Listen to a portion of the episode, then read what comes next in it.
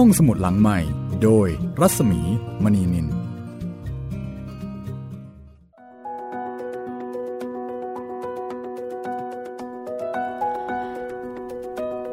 สวัสดีค่ะ ต้อนรับทุกฟังเข้าสู่ห้องสมุดหลังใหม่นะคะ กลับมาพบกันเช่นเคยค่ะ ที่นี่วิทยุไทย PBS กับเรื่องเล่าสนุกสนุกจากหนังสือหน้าอ่าน ดิฉันรัศมีมณีนินประจำการอยู่ที่นี่นะคะ จิตรินเมฆเหลืองให้เสียงประกอบแล้วก็ดูแลรายการค่ะ วันนี้ปีศาจของไทย มาถึงตอนที่ 16 แล้ว เกือบเกือบจะหมดเล่มแล้วค่ะ วันนี้จะเป็นตอนที่ชื่อว่า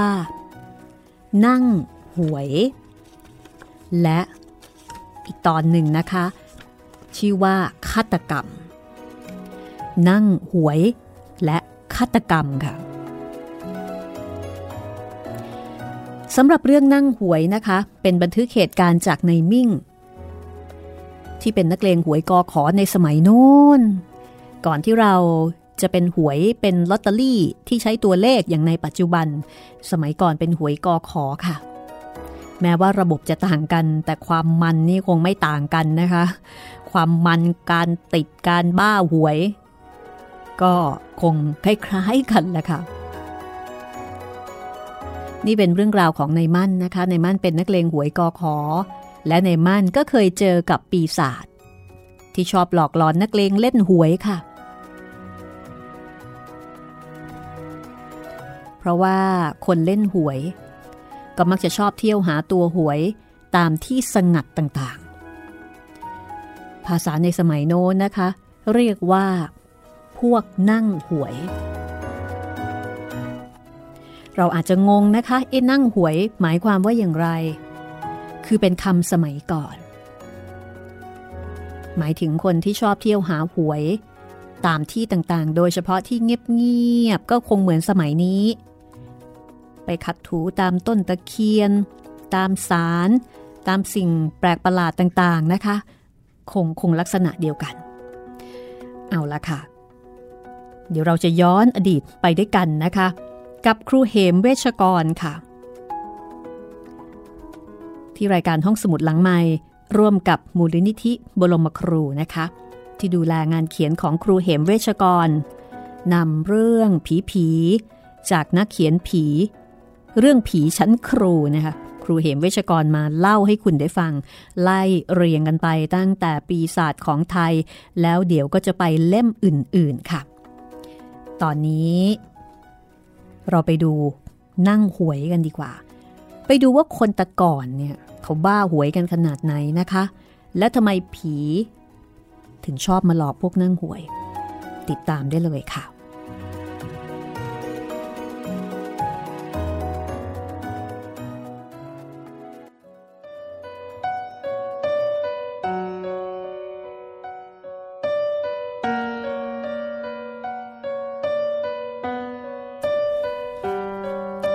ที่ร้านสุราแห่งหนึ่ง ในตำบลยานาวา มีคนดื่มอยู่หลายรุ่น ทั้งหนุ่ม ทั้งแก่กลางคนแล้วก็เลยกลางคนไปแล้ว มีอยู่โต๊ะหนึ่ง ที่ขมักเขม้นในเลขท้ายลอตเตอรี่ ถกเถียงกันที่ได้เลขมาจากอาจารย์ แทงแล้วก็ถูกกินบ้าง บางรายแทงแล้ว ก็ถูกบ้าง ตามแต่โชคชะตา ความจริงนั้น อาจารย์ทุกๆอาจารย์ก็แค่คาดหมาย แล้วก็คือคาดหมายคาดเดาเอาเอง ว่าจะมีการหมุนเวียนแห่งตัวเลข มาบรรจบตามตำราที่วางไว้อย่างไร แต่บางครั้งก็ผิดพลาดไปจากตำรา คนที่ถูกหวยกินก็บ่นกันไปตามระเบียบ อาจจะโกรธเคือง โทษโชคชะตาบ้าง โทษอาจารย์บ้าง ก็ก็คงเหมือนสมัยนี้เนาะพอหวยออกแล้ว ใครถูกหวย ใครถูกกิน ก็มานั่งเมาส์กัน ผู้เท่ามิ่งหรือว่านายมิ่งก็นั่งฟังคนบ่นเกี่ยวกับเรื่องของหวย ในมิ่งเอง ก็เคยผิดพลาดในการแทงเลขท้ายมาแล้วเหมือนกัน แกฟังผู้คน คุยกัน แล้วก็บ่นกันเกี่ยวกับเรื่องหวย แกก็สั่นหัวแล้วก็ถอนใจยาว่า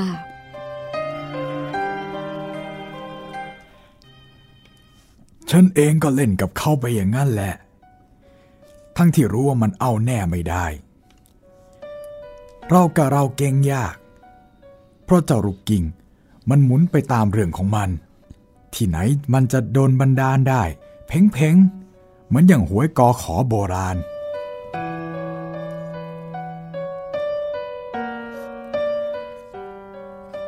เรื่องนี้ ในมิ่งก็ ย้อนอดีตไป ถึงสมัยที่แกเล่นหวยกอขอโบราณ ในมิ่งก็บอกต่อไปว่า หวยกอขอโบราณนั้น ขุนบานเป็นคนออก จะมีการคิดจัดตัวหนังสือ ให้ตัวนั้นออก ตัวนี้ออก คือไม่ได้เป็นการใช้ลูกกลิ้ง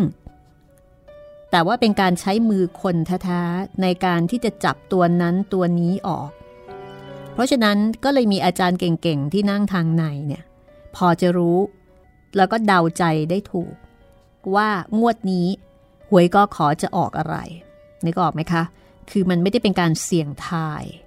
ไม่ได้เป็นการแบบหยิบลูกบอลเหมือนอย่างเดี๋ยวนี้ แต่ว่าเป็นคน เป็นคนที่จะ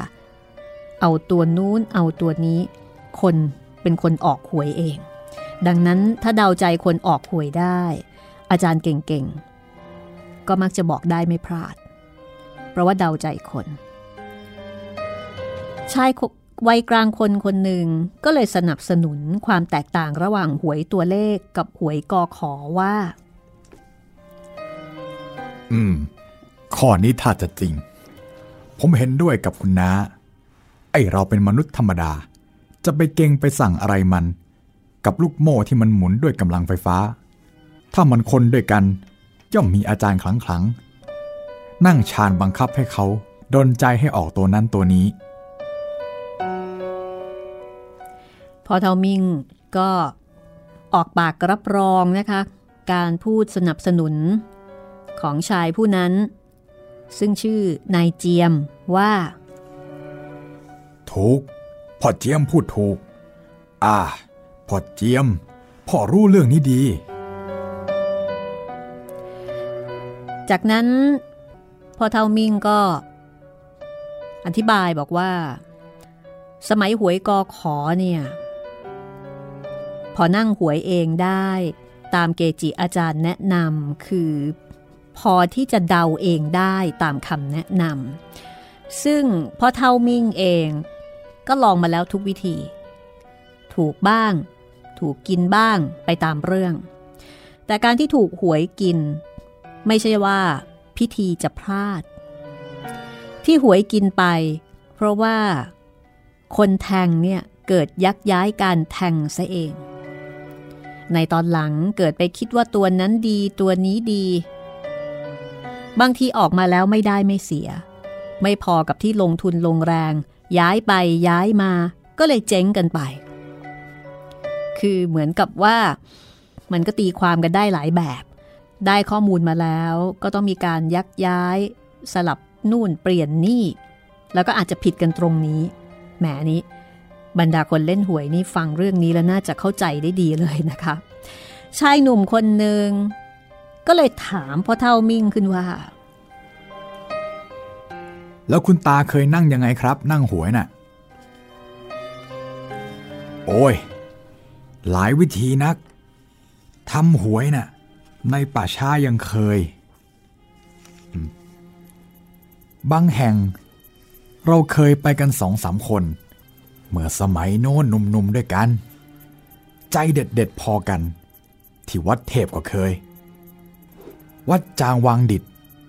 จางวางพวงเอาทั้งนั้น วัดบางว่า ยังเคยเลยพาสิ เอา้าปะโท วัดเทพสมัยนั้น เปลี่ยวหน้ากลัวหยอกอยู่เมื่อไร ทางหลังวัดที่เป็นเมนอยู่เดี๋ยวนี้ เงียบน่ากลัว กลางวันแสกๆ ยังหาคนเดินน้อย แทบนับคนได้ ไม่คึกคักอย่างเดี๋ยวนี้หรอก ที่หลังวัดเทพนะ่ะฉันกับเพื่อนนักเลงด้วยกันนะคุณ ไปนั่งหวยกัน จุดใต้ไว้ห่างๆ แล้วต่างคนต่างนั่งจุดเทียนกัน ว่าคาถาขลังตามแบบคาถาหวย ไม่ใช่ไหว้พระไหว้เจ้าอะไรหรอก อีกคืนหนึ่งนะ ที่ตรงนั้นมันรกรื้อและเราก็ไม่มีเสือสาดอะไรไปปู เราก็นั่งปนมมือนั่งยองๆกันนั่นแหละ โอ้ย คุณเอ้ย ผมถูกผีมาหลอก เอามือล้วงก้นเอง ขั้นแรก ผมคิดว่างูมันชูหัวมาโดนก้นผม ผมโดดจนตัวลอยเทียนดับเลย แต่ใต้ยังมีอยู่จึงส่องพอจะเห็น เอ๊ะ งูไม่มี ถ้ามีก็เห็นสิคุณ จริงอยู่ฉันว่าที่ตรงนั้นรกหรือ แต่มันก็เป็นที่รกห่างตัวเรามาก ตรงที่เรานั่งกันน่ะ เราเอาไม้ปาดปาดกันพอเตียนที่จะนั่งยองๆได้ และไอการถูกล้วงก้นเนี่ย มันไม่ใช่ถูกแต่ผมหรอก เพื่อนสามคนก็ถูกด้วยกัน เราจึงรู้ว่า เราถูกผีรบกวนเสียแล้ว เลยเลิกนั่งกัน เก็บกระดาษ เก็บถ้วย ปูนกับขมิ้น ที่ละลายน้ำไว้ให้ผีเขียนตัวเลขกลับ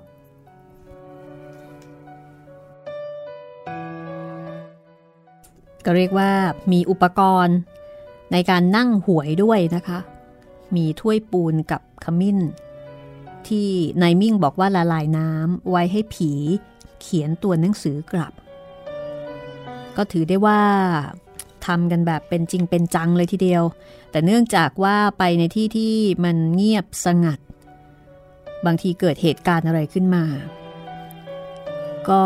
น่าขนหัวลุกได้เหมือนกัน เหมือนอย่างที่ในมิ่งบอกว่า โดนผีจับก้นหรือว่าล้วงก้นนะคะทีนี้ในระหว่างที่ในมิ่งเล่าไป พอเล่ามาถึงตรงนี้เขาก็หยุดดื่มสุราชายหนุ่มคนเดิมก็เลยถามขึ้นด้วยความสงสัยว่า มันทำเท่านี้เองหรือ เท่านั้นแหละ ไม่รบกวนอะไรมาก แต่เราก็ใจไม่ดี ถือว่าเสียสมาธิเลยกลับกัน แต่อีกวันนะสิเทามิง ชูมือประกอบคำพูด แล้วก็เล่าให้ฟังว่าวันนั้นในมิ่งไปนั่งหวยที่วัดสะเกต แถวหน้าวัดนั่นแหละสมัยนั้น ถ้าพูดถึงวัดสะเกต ก็แทบจะเป็นป่าช้าไปทั้งนั้น มีศพ ที่ทั้งฝัง ทั้งทิ้งให้แร้งกากิน เช่น ศพนักโทษ เชือดเนื้อให้แร้งกากิน ที่เหลือก็ฝังกันไป ยิ่งทางเมนปูน คือทางด้านถนน สายประตูผี ตรงนั้นนายมิ่งบอกว่า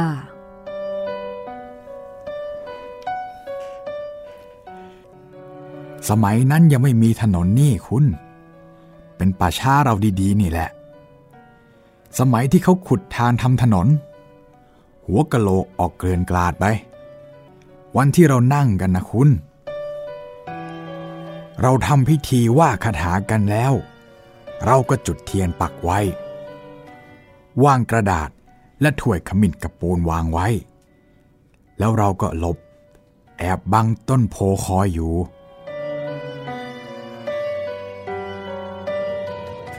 เรามาถึงตรงนี้ เทามิงก็หยุดพูด แล้วก็เรียก ให้คนขาย ตักเหล้าโรงให้อีก คือตักเหล้าเพิ่ม ชายหนุ่มคนนั้นก็บอกว่า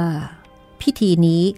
เขาก็เคยได้ยินปู่เล่าให้ฟังเหมือนกัน แต่เขาบอกว่า ปู่เขาเคยเล่าให้ฟังว่าทำพิธีแล้วก็วนกระดาษกับขมิ้นกับปูนทิ้งเอาไว้ พอเช้าจึงเข้าไปดูว่า จะเขียนตัวอะไรไว้ให้ อันนี้ก็เป็นการแลกเปลี่ยนกันนะคะว่าของปู่เขาเนี่ยเคยทำแบบนี้ เท่ามิ่งก็เลยบอกว่า โอ้ยลำบากอย่างนั้น ฉันก็เคยทำอย่างนั้นเหมือนกันละคุณ เอา้ยโดนกินเรียบเลยก็เพราะว่า ไอ้ใครมันมาเห็นเขา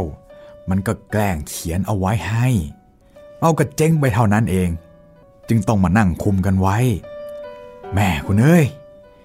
คืนนั้นฉันกับเพื่อน นั่งคอยตั้งแต่หัวค่ำจนเกือบสี่ทุ่มเห็นจะได้ มีลมพัดมาอ่อนๆ เสียงนกกรุก ร้องกุ๊ก อยู่บนต้นโพที่เรานั่ง ผมสะดุ้งหนาวใจเหลือเกิน แต่อยากได้หวยจำต้องทน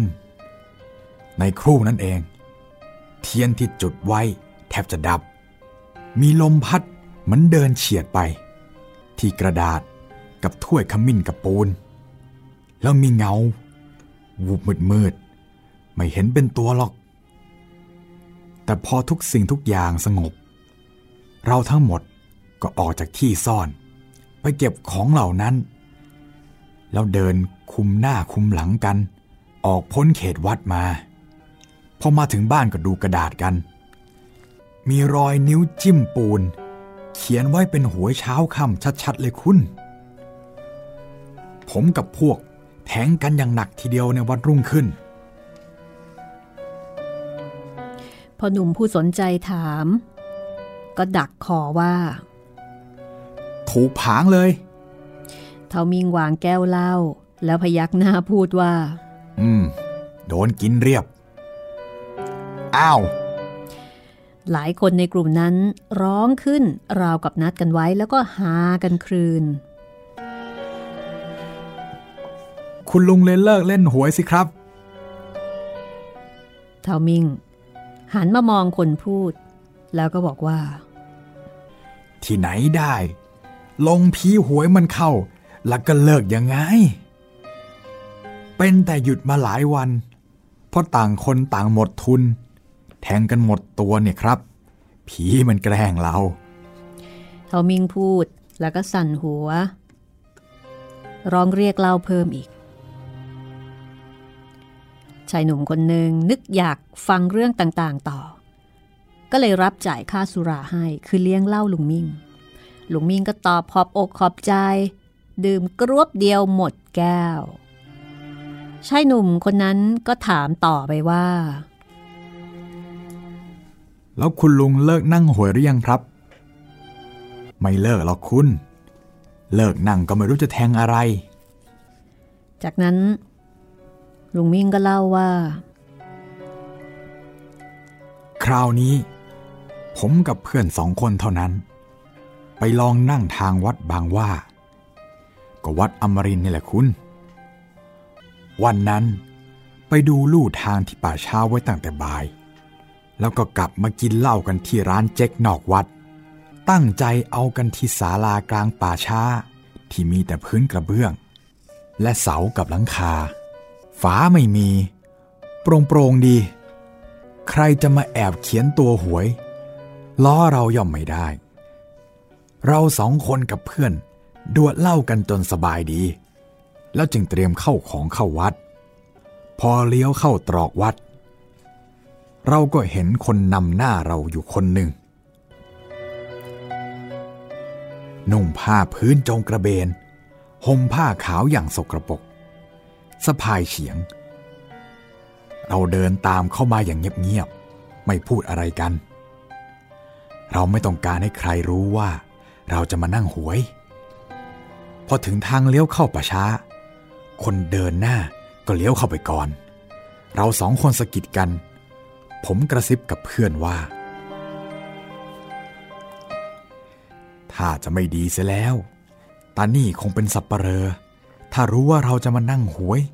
ก็จะมาทำความรำคาญให้แกเรา แล้วจะทำยังไงกันล่ะ ยังไม่รู้จะทำยังไง พวกสับปะเรอใช่ไหม ไม่รู้นะสิคุณ เขาเดินไป ฉันก็เดินไป จากนั้นนายมิ่งก็รู้สึกว่า มันชักจะไม่ค่อยเข้าท่าเข้าทางซะแล้ว เพราะว่าชายคนนั้นเดินไปที่ศาลาโล่งๆ ซึ่งเป็นที่หมาย มาเกิดจะกันเข้าแล้วเทามิงก็นึกในใจว่า หมอนี่ ถ้าจะมาด้วยเรื่องหวยเหมือนกัน ก็เลยชักลังเลใจ แต่เพื่อนที่ไปด้วยกระซิบว่าไม่เป็นไร ต่างคนต่างนั่งกันไปก็แล้วกัน เขาก็เขาเราก็เรา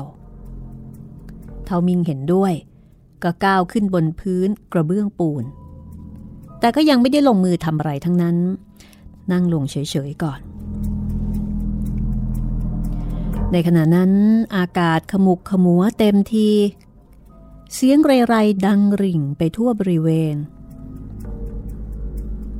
มีไม้สูงสูง ยืนต้นมากทำให้มองไปบรรยากาศมืดทึม น่ากลัว เพราะความมืดปกคลุมไปทั่วทั้งบริเวณ ในมิ่งกับเพื่อน ก็จุดเทียนใหญ่ ปักลงกับพื้น ส่วนนักหวยคนนั้นยังไม่ทำอะไร เดินก้มหน้าวนไปวนมา เดินไปหยุดเสาโน้นเสานี้ จนครบสี่เสา แล้วก็ชำเรืองดูในมิ่งกับเพื่อน ในมิ่งอดไม่ได้ ก็เลยพูดกับชายผู้นั้นว่า ถ้ามีของดีอะไร จะขอบ้าง จะหวงไม่ผิดทิศ ชายผู้นั้นก็นิ่งเฉย ไม่ตอบทันที ในมิ่งก็เลยพูดไปอีกว่า ฉันน่ะถูกหวยกินมาเสียจนกรอบ เพราะได้หวยไม่ค่อยแน่นอนถ้าทิศมีอะไรดีๆ แบ่งปันให้บ้าง ก็พอจะแก้จนไปได้บ้าง คราวนี้ ฝ่ายนั้นตอบเสียงห้วนห้วนว่า พบอะไร เห็นอะไร คิดออก ก็เอาไปไม่หวงหรอก ชายผู้นั้นพูดแบบไม่หันมามองดูในมิ่งกับเพื่อน พูดแค่นั้น ต่อจากนั้นก็ไม่ได้พูดอะไรอีก เขาลงมือจุดเทียนปักลงใจกลางศาลา ในขณะที่ในมิ่งกับเพื่อนก็ยังไม่ได้ทำอะไรทั้งนั้น เพราะเสียงที่เขาพูดก็เข้าที ที่บอกว่า พบอะไรเห็นอะไรคิดออกก็เอาไป ถ้าจะดี คราวนี้ ถ้าได้ไปโดยคิดตก ก็จะดีกว่านั่งเองกระมังคือเหมือนกับว่า ดูท่าทีชายผู้นี้ น่าจะเป็นคนมีวิชาดูน่าเชื่อถือ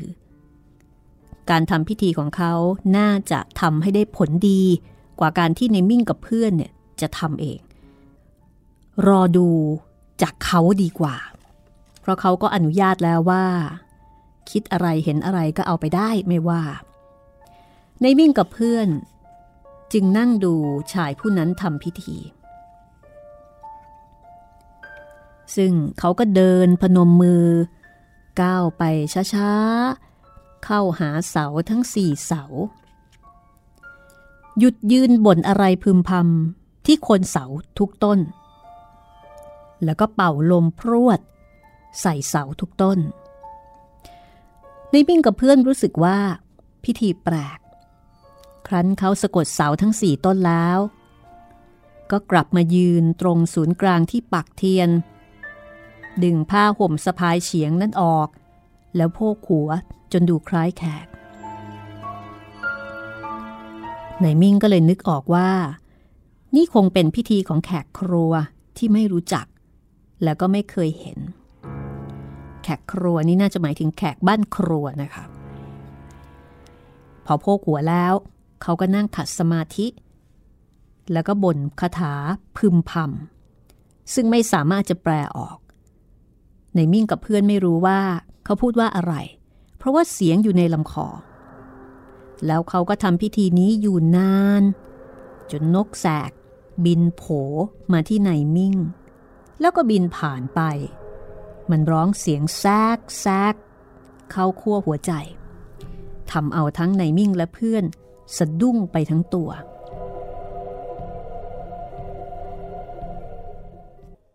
ตั้งแต่นั่งหวยมา ไม่เคยวิธีนี้ และมันช่างรุนแรง จนนกกลางคืนที่น่ากลัวพลอยมาเข้าพิธีด้วย ในครู่นั่นเอง ข้างข่าวแม่ไก่ก็บินมาอีก จนกระทั่งเทียนที่ปักอยู่ตรงหน้าเนี่ย วูบวาบจนแทบจะดับ พอข้างข่าวผ่าไป นกแสกก็บินโผล่เข้ามาอีก ร้องเสียงกรีดหัวใจ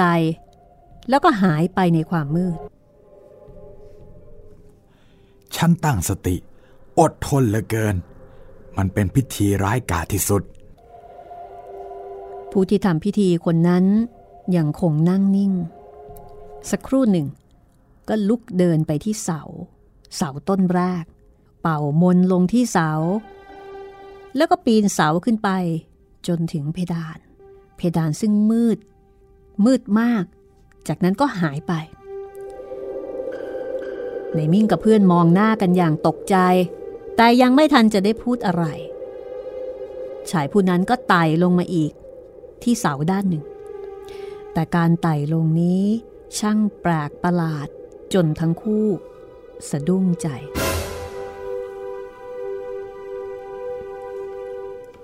เขาไต่โดยเอาหัวลงมาอย่างตุ๊กแกหรือจิ้งจก แล้ววิ่งไปขึ้นเสาอีกต้นหนึ่ง แล้วหายไปบนเพดานอีกตามเคย ฉันกับเพื่อน ชักระสำระสาย เกิดสะกิดใจกลัว แต่เราพูดอะไรกันไม่ออก ในมิ่งกับเพื่อน ไม่รู้ว่า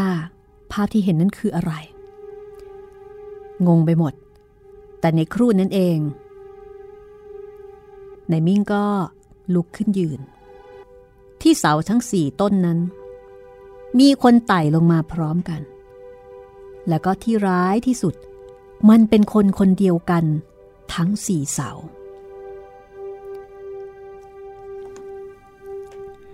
ฉันกับเพื่อนในยืนขาสั่นเลย ในที่สุด เจ้าสี่คนที่เสานั่นก็หายวับไป เหมือนมีใครวิ่งหัวเราะเข้าไปในดงมืดดังก้อง ฉันฉุดมือเพื่อนได้ ก็วิ่งกันสุดแรง จนโดนอะไร หรือตกอะไร ไม่คิดทั้งนั้น หัวใจไม่อยู่กับตัวแล้วทั้งสอง วิ่งมาจนสะดุดถนนอิฐแล้วก็ล้มลง คือคงวิ่งแบบสติแตกมาก จากนั้นก็ได้ยินเสียงคนพูดหลายคนเอะอะเงยหน้าขึ้นเห็นพระสี่องค์ แล้วก็เด็กโตโตสองคน พระท่านก็ไม่ได้ถามอะไร ชุดมือในมิ่งและเพื่อน แล้วท่านก็เดินห้อมล้อมกันมาจนขึ้นกุฏิ ในมิ่งกับเพื่อนกลัวจนตัวสั่น พระแก่ๆองค์หนึ่งเมื่อเป่าขมอมให้ จึงรู้สึกอบอุ่นดีขึ้น พระบางองค์ท่านถามเรื่องราว ซึ่งในมิ่งกับเพื่อนต่างก็พูดกันไม่ออก ปากคอสั่นไปหมด ท่านก็เลยเลิกถาม พระองค์หนึ่งบอกให้เข้าไปในกุฏิชั้นในทั้งคู่ก็เดินตามเข้าไป แล้วจึงรู้ว่า ท่านให้ในมิ่งกับเพื่อน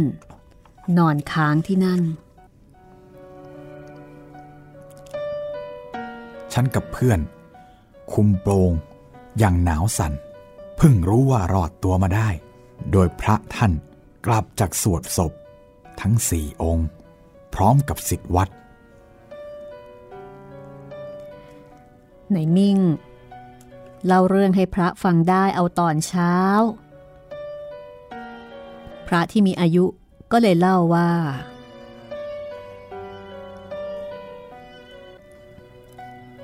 เอาโยมก็ได้หวยแล้วนี่ในมิ่งกับเพื่อนนึกไม่ออก ว่าได้หวยตัวอะไร พอลาพระท่านแล้วขากลับกลับอีกทาง พอออกพ้นวัด พบร้านเหล้าก็เข้าไปดื่มเหล้ากัน พอเหล้าเข้าไป พอทำให้ร่างกายอบอุ่น ก็มานั่งคิดว่า ที่พระท่านพูดว่า โยมก็ได้หวยแล้วนั้น หมายถึงอะไรกันแน่ แล้วนายมิ่งก็คิดออกทันทีว่า คือผอผีนั่นเอง แล้วลุงแทงหรือเปล่าครับ มีคนถาม และใครๆก็รุมถามกันอีกหลายคน โต๊ะอื่นๆ ต่างมารุมฟังผิดไปจากตอนแรก ๆ ที่นั่งกันคนละโต๊ะ แต่ตอนนี้มายืนล้อมฟังกันแน่น โอ้ย แทงสิคุณ ผมแทงผอผี เช้าตัวเดียวไม่เล่นค่ำเลย คือสมัยนั้นออกสองเวลานะคะ หวยกอขอเช้ากับเย็น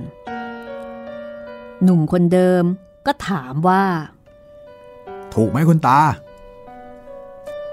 ถูกสิคุณ โอ้ย แทบตายก็จะถูกไหนมิ่งเล่า ชายหนุ่มที่บอกว่าจะเลี้ยงเหล้าก็เลยต้องจ่ายค่าเหล้าให้ในมิ่งตามสัญญา จากนั้นก็ลากลับบ้าน แล้วก็บันทึกเหตุการณ์ของนักนั่งหวย มาให้ฟังดังเรื่องที่ได้เล่าไปแล้วเมื่อสักครู่นี้ล่ะค่ะ นี่ก็คือประสบการณ์ของนักนั่งหวยนะคะ ที่กว่าจะได้หวย โอ้ ก็ถูกผีหลอก แทบตาย แต่สุดท้ายถามว่าถูกไหม ถูกค่ะ ถูกผอผี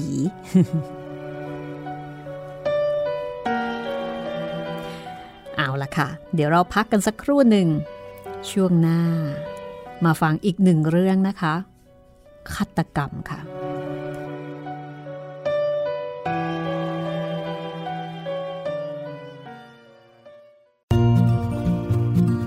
ห้องสมุดหลังใหม่ โดยรัศมีมณีนิน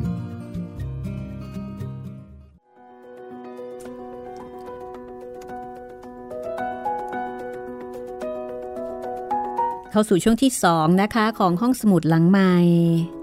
จากการร่วมมือกับมูลนิธิบรมครูค่ะ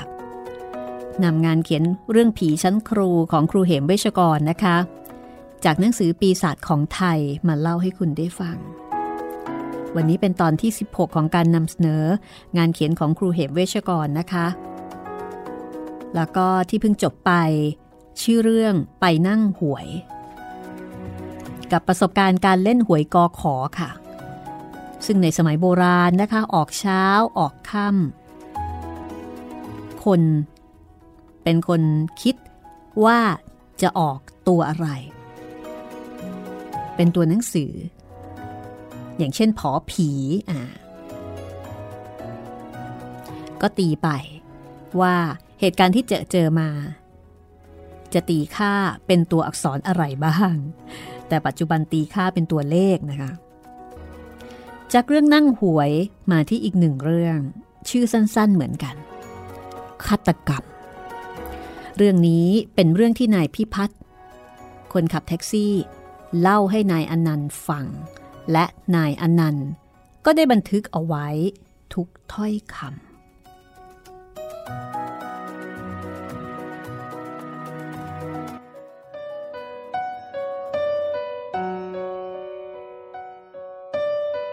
โอ้ย เรื่องมันยอกย้อนวนเวียนครับ นายพิพัฒน์เริ่มต้นเรื่อง แล้วก็บอกว่า เขากลายเป็นคนที่ต้องซุกซ่อนตัว หนีอาญาแผ่นดินอยู่นาน จากนั้นก็เริ่มเล่าให้ฟังตั้งแต่ดั้งเดิม ว่าเขามีอาชีพขับแท็กซี่ วันหนึ่งตอนกลางคืนราวๆสี่ถึงห้าทุ่มนายพิพัฒน์รับผู้โดยสารจากฝั่งพระนครไปส่งที่บางพลัด พอส่งแล้วเขาก็วิ่งกลับ ช่วงนั้นถนนว่างมาก ไม่ค่อยจะมีรถ เขาจึงเร่งน้ำมัน จะรีบข้ามฝั่ง คือจะรีบข้ามฝั่งกรุงเทพ เพราะว่า ลูกค้าเริ่มน้อยละ เขาบึงมาอย่างรวดเร็ว แต่พอจะเลี้ยวโค้งเท่านั้น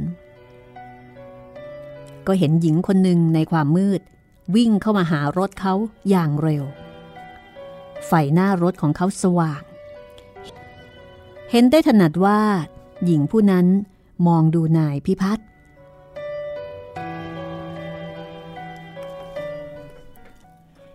จะว่าแกข้ามถนน โดยไม่เห็นรถก็คงไม่ใช่ ไฟก็ออกจะสว่างจ้า พุ่งไปไกล แต่เวรกรรมของผมและก็ของแกครับ ผมจะหยุดแล้วก็เบี่ยงหลบแกก็คงไม่ทัน ผมวิ่งมาเต็มที่ เบาเครื่องไม่ทัน โดนแกเต็มๆเลย แกกระเด็นไปหลายวา ลอยลิ้วไปปะทะกับเสาไฟฟ้า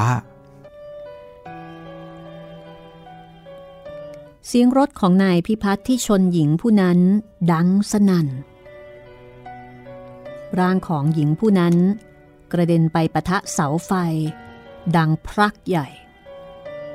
แต่ก็ไม่มีใครได้ยินหรือว่ารู้ นายพิพัฒน์ตกใจ เบาเครื่องพอนึกว่า เขาฆ่าคนตายซะแล้วทำให้เขาหมดความคิดที่จะเป็นพลเมืองดี คือกลัว ตกใจ ก็เลยเร่งเครื่องเพนหนีด้วยหัวใจที่เร่าร้อน กลัวโทษเป็นที่สุด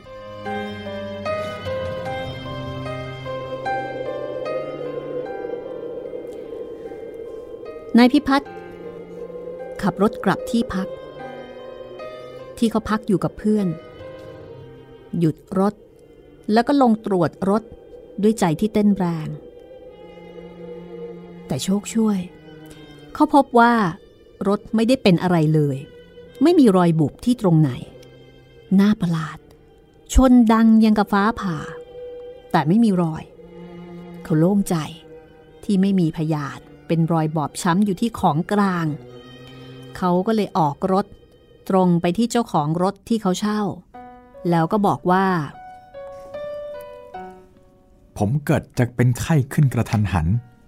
ขอส่งรถก่อน จากนั้นนายพิพัฒน์ก็ขึ้นรถอื่นกลับบ้านพัก บอกกับเพื่อนว่าไม่ค่อยสบาย แล้วก็เข้านอนเลย แต่ก็นอนไม่หลับ ใจหวาดกลัวอยู่ตลอดเวลาเมื่อหลับเอาตอนเช้า ใครๆในบ้านพักรู้ว่าไม่สบาย ก็เลยไม่มีปัญหา ว่าทำไมเขาจึงไม่ออกรถ ปรากฏว่าหลังจากนั้น ข่าวรถชนคนตายแล้วขับหนีไม่มีเลยนายพิพัฒน์ทำเป็นนอนเจ็บ แล้วก็แข็งใจไปหาหมอ เพื่อที่จะฟังข่าว แต่ทั้งหนังสือพิมพ์ แต่หนังสือพิมพ์ก็ไม่มีข่าวพาดหัวในเรื่องนี้เลย เขาทำป่วยอยู่สามวัน ข่าวก็เงียบหาย แต่เขากลับได้ข่าวไปอีกคนละเรื่อง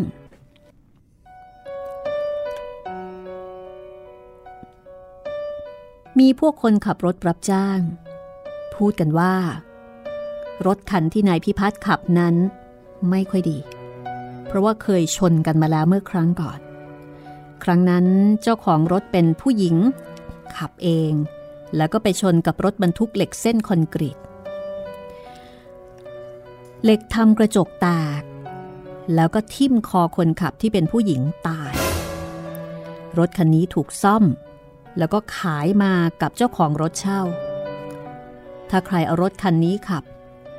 เป็นต้องชนคนเสมอ พอนายพิพัฒน์รู้เขาอย่างนั้น เขาก็เลยบอกเลิกรถคันนี้ แล้วก็ไม่อยากจะสมัครรับจ้างขับรถแท็กซี่อีกแล้ว คิดหาทางขับรถบ้าน ที่เขามีรถใหม่ ๆ รถที่ไม่มีผีสิง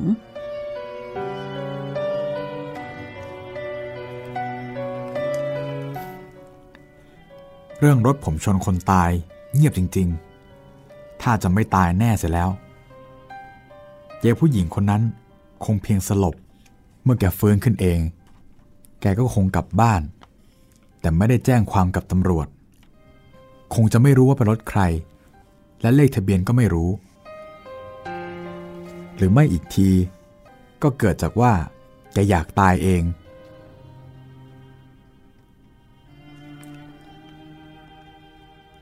อันนี้เป็นการสันนิษฐานของนายพิพัฒน์ตามเหตุการณ์ที่ได้เกิดขึ้น เพราะว่าเขาเห็นชัดๆ ว่าผู้หญิงคนนั้นตั้งใจวิ่งมาให้รถชน วิ่งมาหารถทั้งๆทที่มองดูรถอยู่ก่อนแล้ว แสดงว่าต้องการจะยืมมือเขาเป็นเพชฌฆาตแน่ ๆ แต่ขณะเดียวกัน นายพิพัฒน์ก็สงสัยว่า แต่เอ๊ะ คุณครับ จะเป็นไปได้อย่างไรกันครับ ชนดังออกสนั่นวันไหว ถ้าไม่ตาย ก็คงลุกไม่ขึ้นแน่ ๆ กระดูกกระเดี่ยว คงจะหักหมด ถ้ามีคนมาพบแก นอนสลบอยู่แล้วส่งโรงพยาบาล ก็คงมีข่าวเช่นกัน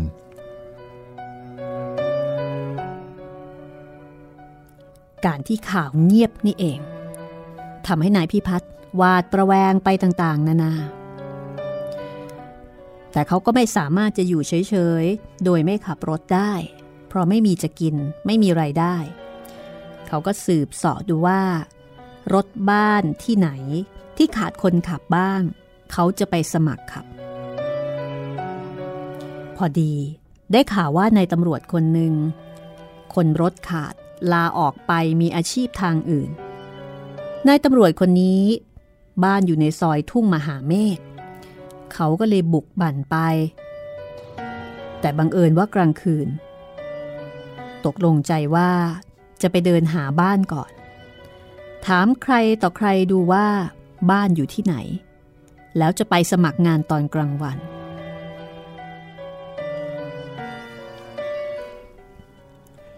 ผมกลายเป็นคนกลัวคนไปได้ จะไปไหนที่แจ้งแจ้ง กลัวคนจะจำได้ อะไรต่ออะไรก็ไม่รู้ ความจริง เรื่องมันก็ลึกลับ ไม่มีทั้งข่าว ไม่มีทั้งคนรู้เห็น ทุกๆอย่าง แต่ผมก็เป็นวัวสลังวะอยู่นี่เอง คือไม่กล้าที่จะไป กลัวว่าจะถูกจับ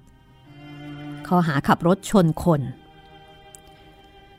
ทีนี้ในซอยมหาเมฆบางช่วง ไฟก็สว่างน้อย บางช่วงก็สว่างมากนายพิพัฒน์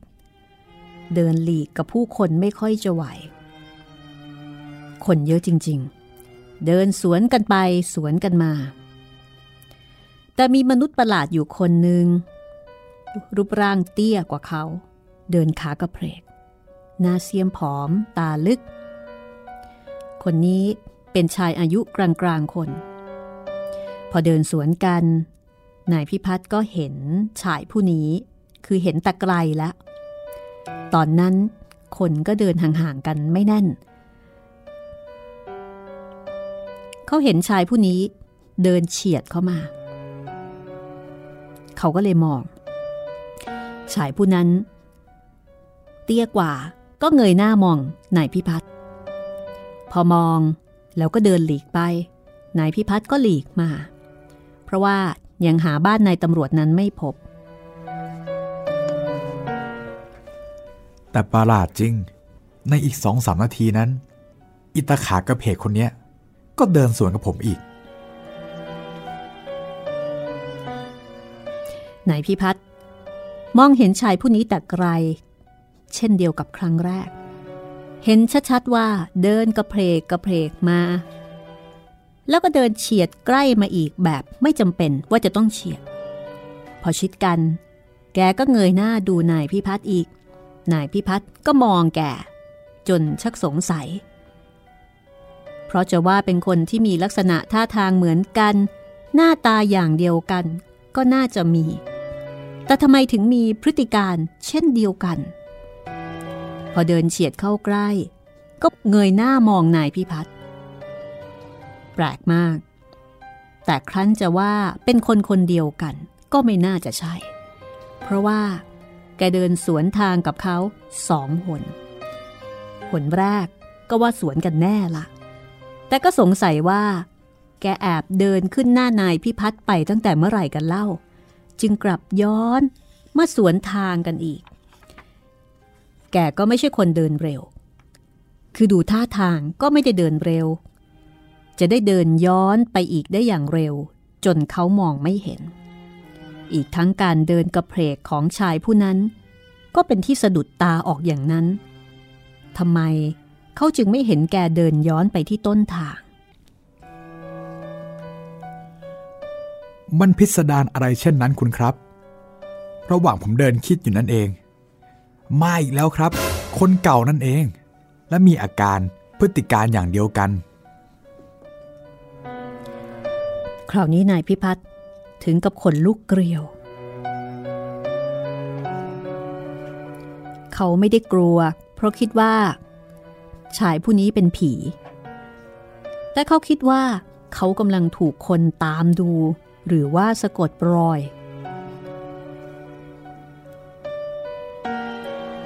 ชายผู้นี้ คงรู้จักเขา และรู้เรื่องที่เขาขับรถชนคนแล้วก็ขับหนี เขาชักจะประวันใจ ตามประษาคนที่มีความผิด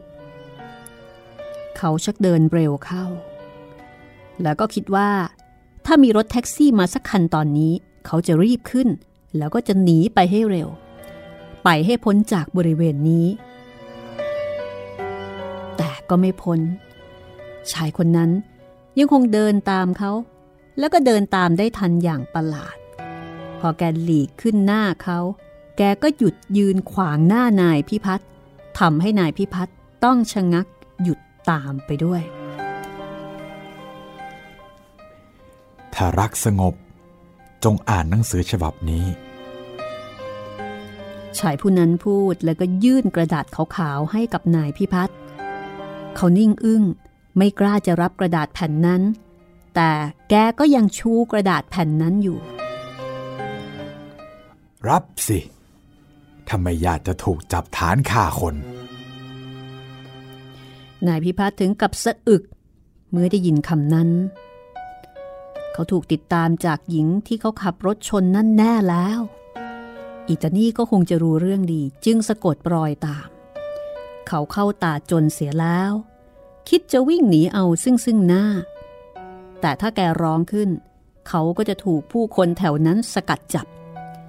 เขาเองก็ไม่รู้ทางหนีทีไล่ของตำบลนนั้นเลย ในที่สุดก็จำใจยื่นมือไปรับกระดาษแผ่นนั้น จากมือตาแก่ร่างกายอัปลักษ์ผู้นั้น อ่านที่เสาไฟโน่นสิ แกชี้มือบอก นายพิพัฒน์เดินไปหาแสงไฟอย่างว่าง่าย แกคงยืนคอยเขาอยู่ที่เดิม ในกระดาษแผ่นนั้น มีตัวอักษรอยู่ว่า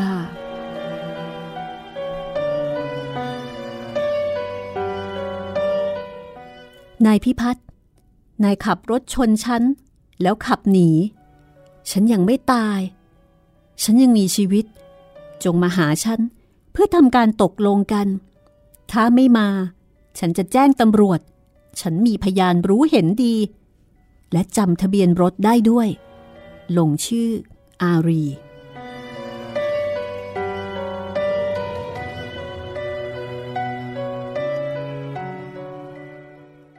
ผมอ่านจบแล้ว ยืนอึ้ง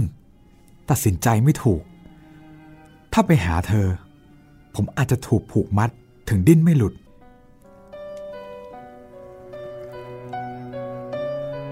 แต่ถ้าไม่ไป ก็จะถูกแจ้งตำรวจ ในฐานขับรถชนคนแล้วหนี มีน้ำหนักโทษอย่างหนัก ผมจะทำยังไงดี ไปดีกว่า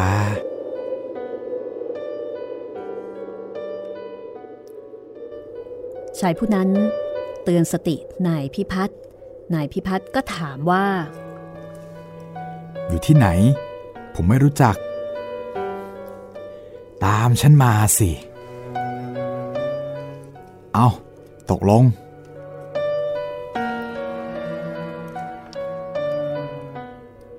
นายพิพัฒน์บอกกับชายผู้นั้น อย่างคนที่ตัดสินใจเด็ดขาด แล้วชายนั่นก็ออกเดินนำหน้านายพิพัฒน์ ไปในทางซอยหนึ่ง เป็นซอยมืดมืดๆแต่พอมีแสงไฟจากบ้านอื่นส่องทางอยู่บ้าง เขาเดินตามแกไปด้วยใจที่เลื่อนลอย จนมาถึงบ้านหลังหนึ่ง เป็นบ้านสองชั้น มีแสงไฟอ่อนๆ ไม่ค่อยสว่างสวยัยชายผู้นั้น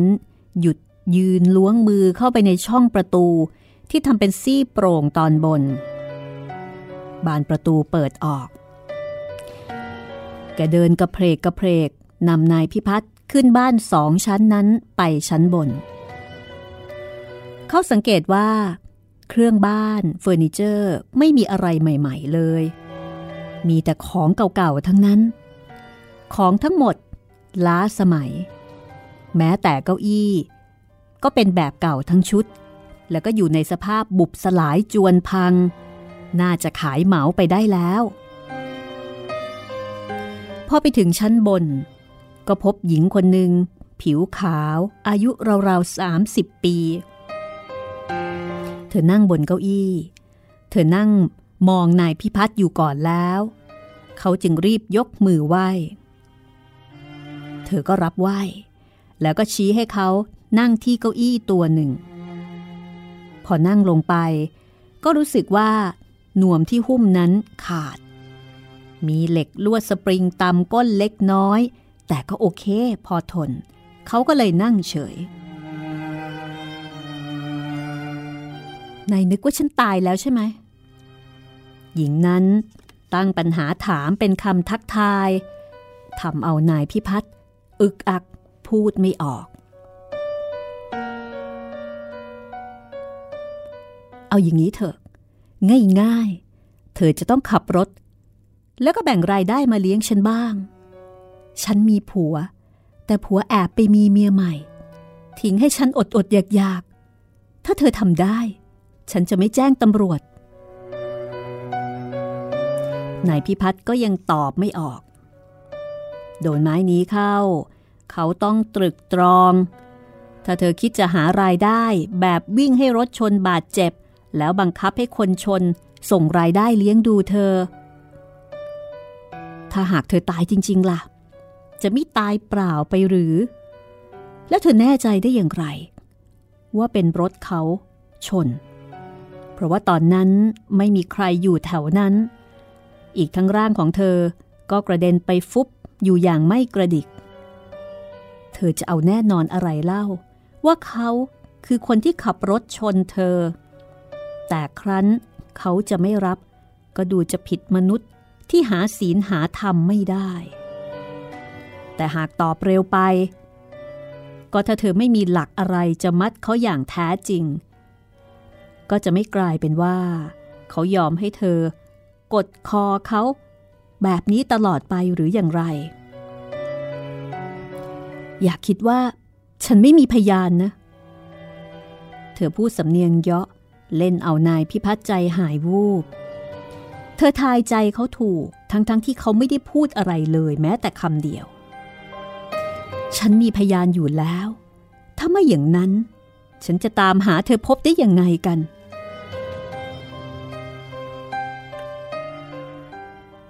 จะมีสัญญานานเท่าไหร่ นายพิพัฒน์ถาม โดยหมดทางจะสู้ เพราะเป็นความจริงอย่างว่า ถ้าเธอไม่รู้ ว่าเขาขับรถชนเธอทำไม เธอจะตามตัวเขาถูกต้อง นี่เธอคิดว่า ฉันจะกอดคอเธอกินไปตลอดชาติหรือ เธอถาม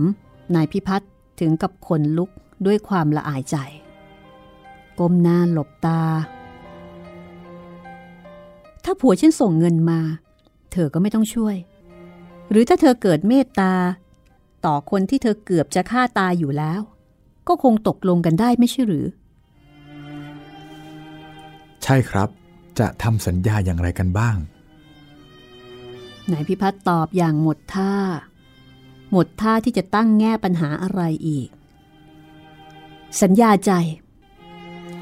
เอาเป็นว่า เธอรับปากก็ใช้ได้ ฉันไม่ต้องการให้มีการเขียนสัญญาแต่อย่างใด เพราะเธอปัดสัญญาไม่ได้ ฉันจะตามเธอทั่วไป และจะแจ้งตำรวจ ถ้าเธอไม่รักษาคำพูด ตกลงครับ นายพิพัฒน์ตอบคำสัญญาเพราะไม่มีทางใดดีกว่านี้ และเป็นมนุษยธรรมที่พึงจะทำต่อผู้ที่ได้รับทุกข์ เท่าที่เขาขับรถหนีนั้น มีได้เกิดจาก ไม่มีจิตของมนุษยธรรมเลย แต่ว่าทำไปด้วยความตกใจ จึงกลายเป็นคนที่มีใจร้าย หมดศีลหมดธรรม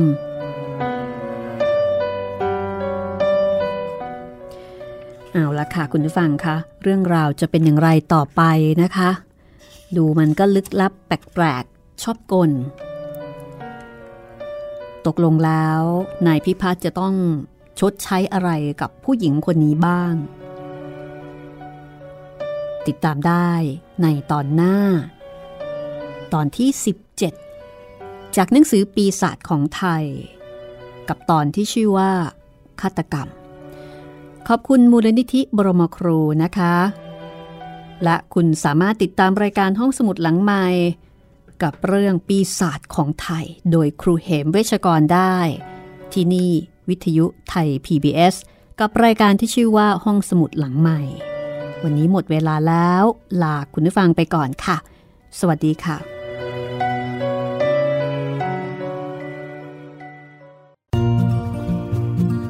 ห้องสมุดหลังใหม่ โดยรัศมีมณีนิน